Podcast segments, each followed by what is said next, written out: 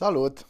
Am ajuns la episodul 6 și pentru că am văzut pe statistici că sunt din ce în ce mai mulți interesați de lucrurile pe care eu le spun aici, vă mulțumesc! A se asculta cu litere mari.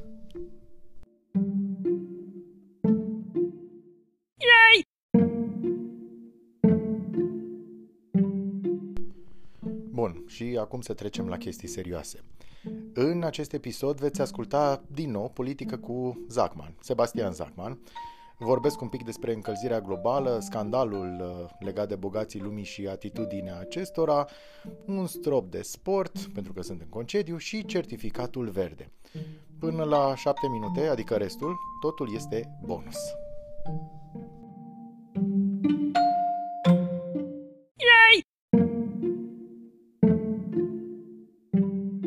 Dar, înainte de toate, pentru cine nu știe, compania mamă a Facebook se numește mai nou Meta.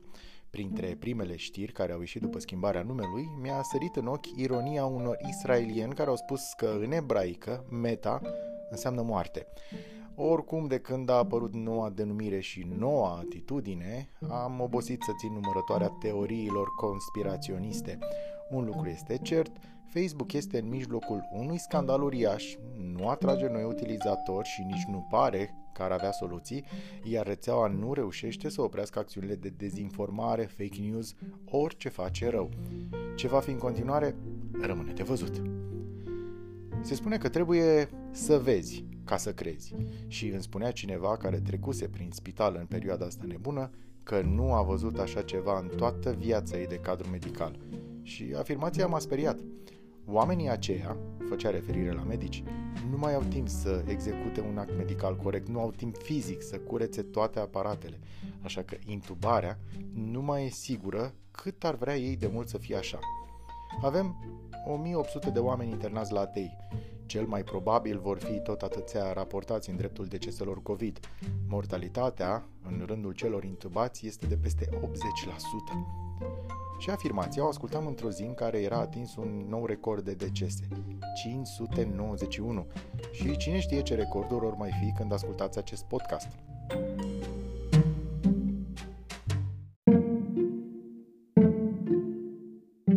Rezolvarea este la noi toți, dar trebuie să pornească de undeva, sau o soluție, un set de soluții, să vină de undeva, de la o conducere. Ce fac politicienii noștri? Pare evident că nu ce trebuie adică să se îngrijească de țară și pare că este valabil indiferent de partid.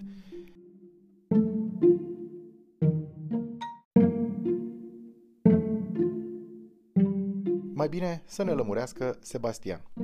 Salut! Ce mai urmează? Ceva bun?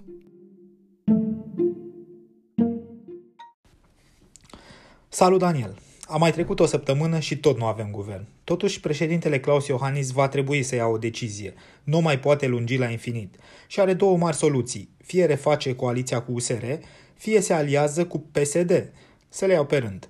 Împăcarea PNL cu USR ar însemna ca președintele Claus Iohannis să-și recunoască înfrângerea, să admită că a greșit față de partenerii de coaliție unde mai pui că o înțelegere cu USR îl implică automat și pe Ludovic Orban, care a rupt suficiente voturi din PNL ca să nu mai existe o majoritate parlamentară. Și știm, Ludovic Orban este marele rival al președintelui Iohannis.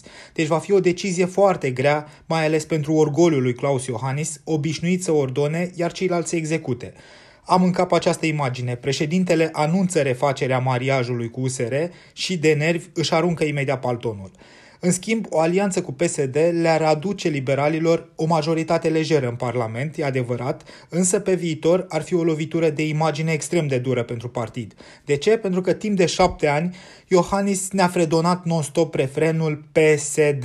Acum s-a răzgândit cum le va explica Iohannis votanților PNL care au stat în frig să protesteze față de guvernele PSD că Tudose și Grindeanu, premierii lui Dragnea, sunt acum tovare și PNL.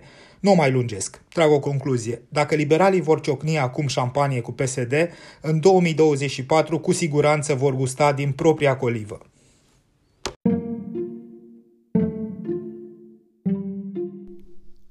Lămuriți cum stăm la noi? Să știți că nici în alte țări nu e cu mult mai bine. Știrea care se tot repetă este despre cum ajung liderii lumii la întâlnirea COP26 să discute despre încălzirea globală. Ca să fim clari, încălzirea globală e legată de combustibilii fosili, tehnologii poluante, arderea sau tăierea pădurilor. Ca să nu mă lungesc, 400 de invitați au sosit la Glasgow cu avioanele lor private.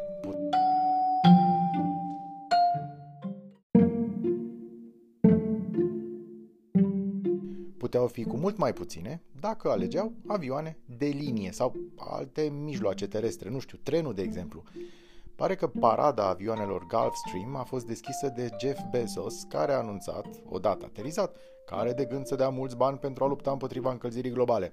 Sunt multe povești care s-au spus acolo despre bani mulți, intenții oneroase. Rămâne de văzut ce se va face deocamdată. Povestea cu cele 400 de avioane private a pus autoritățile să inventeze o parcare specială. De fapt, ele au aterizat au lăsat invitații, apoi goale au zburat în altă parte ca să se parcheze, ceea ce e și mai rău. Dacă tot am vorbit despre risipă sau acțiuni nefirești, vă las să ascultați ce a găsit Georgia despre Uniunea Europeană.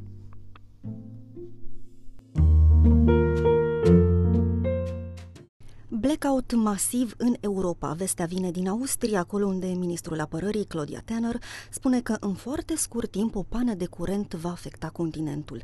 Asta din cauza unei avarii uriașe în sistemul energetic european, care este interconectat între toate țările membre UE. Tot austriecii estimează că am putea rămâne fără curent electric între o zi și o săptămână. Ei deja se pregătesc pentru asta și simulează de câteva săptămâni ce s-ar putea întâmpla cu viața locuitorilor într-o astfel de situație situație.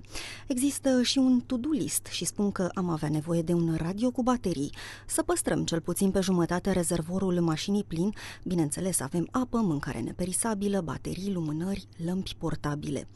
Ei bine, vă propun acum un exercițiu de imaginație. Cum ar fi? Pentru o zi, nu mai mult. Nu înseamnă că îmi doresc să se întâmple, doar vreau să vă gândiți ce v-ar lipsi cel mai mult. Acum nu vreau să fiu rea, dar în multe sate din România oamenii trăiesc așa și poate chiar mai rău. Pentru noi, ceilalți obișnuiți să avem apă, curent, canalizare și acces la televizor și internet, ar putea fi o lovitură grea, lăsând economia deoparte. Să sperăm totuși că ce spun austriecii nu se adeverește.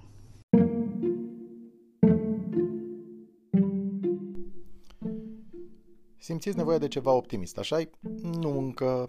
Vă mai zic ceva despre certificatul verde. Chiar trebuie certificatul ca să bei o cafea, să intri să ții ceva dintr-un centru comercial. De altfel a fost extrem de ciudat cum eu și copila mea care are 10 ani am intrat la cumpărături și mama, care încă nu avea 10 zile de la rapel, a stat la intrare. Ciudățenia este și pentru cei care cer să se scaneze la mall, la cinema, la cafea, acel certificat. În avion tot suntem cu măști, cald, suntem în aer și suntem în căutare de aer. Ce ironic.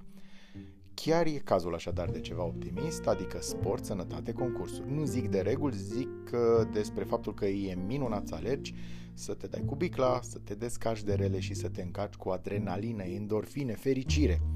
Noiembrie înseamnă pentru mine un concurs de alergare în Italia, despre care voi face o ediție specială cu prietenii mei Memo și Andrei și mai înseamnă cursuri de MTB. Asta ca să țin pasul cu ai mei copii.